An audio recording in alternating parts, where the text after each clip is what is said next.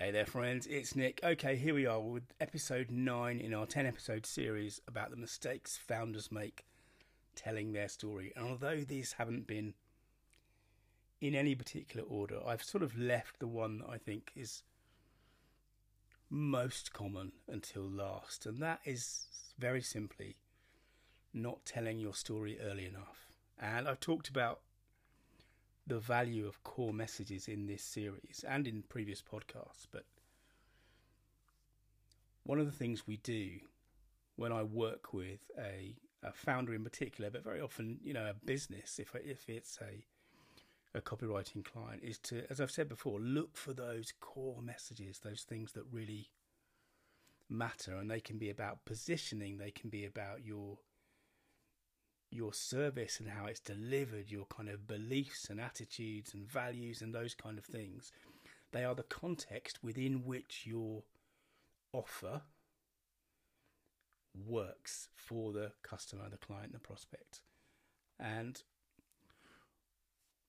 in the last episode, I talked about the value of making sure that the bell is rung the same way all over. Well, of course, the the easiest way, the smoothest way to to do that is to start with that positioning, that storytelling, those core values, because then it becomes easier as you build out your content, you build out your kind of universe of content for people to make sure that we are, we are threading those core values, that story through the whole thing. You know, when we build a website, you know, as I've said before, you know, we don't know the direction that the users are going to come from. We don't know the the hook that's going to bring them in. And what's really t- very clear, the more and more, the deeper you get into internet marketing, is is the clearer it is that there is no one, two, three sale.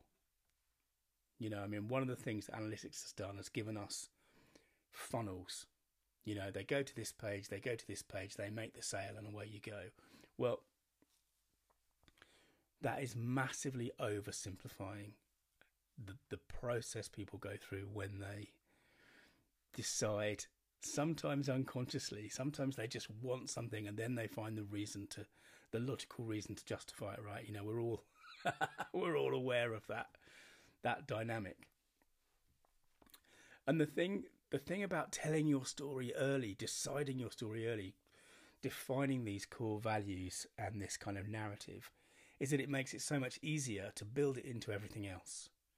It's not, you know, we've been going for three years. Now we need to grab this thing by the scruff of the neck and rebuild the whole website around this idea. It's we can organically reference these things. And one of the the the fantastic things about that, I mean, I you know, obviously I spent 20 years copywriting websites when I was running the agency, and um, when you have that kind of early plan, it's really easy to to to make all those linkages, make all those connections because you know as we know from from systems thinking, it's really the connections between different nodes of things that make that sense of um, that that create that kind of emergent value. And you know when we're as I've said recently on this podcast, when we're looking at particularly how people use the web now, use digital now on smaller screens, they're generally not going through the, the kind of the the menu structure. It's all about the content in the page and the way the pages link together and go from different ideas. And maybe there's a sidetrack here which will bring you back into a, a payment page or a product service page or whatever. It doesn't matter because if you've established your story early, if you've established your values early, you can bring them organically into all of that content. And it's just, you know, in business, we want to look for things that are win wins, things that just make everything else easier. And this is a classic upstream activity. Working out your story first makes everything that happens afterwards easier to do.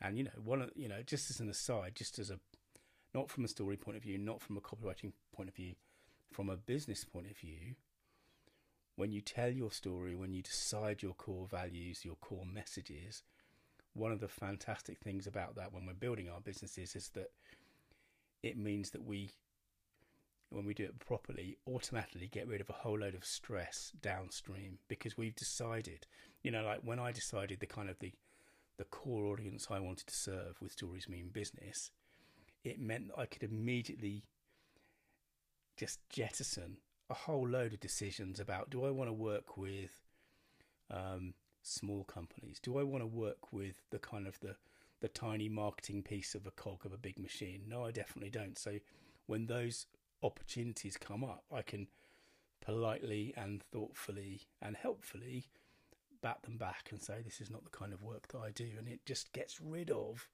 a whole load of downstream kind of stress. So let's tell our stories early. Let's figure out the hard stuff early because it makes everything easier later on. Okay, thanks for listening. I'm going to be back tomorrow for the final episode in this series, which is really just going to be a summary of, of the nine things we've touched on, but it's really worth going through them again and just focusing on where you are in your storytelling journey. Thanks for listening. Bye now. Hey, this is Nick. Thanks again for listening. To dig deeper, search for story.business.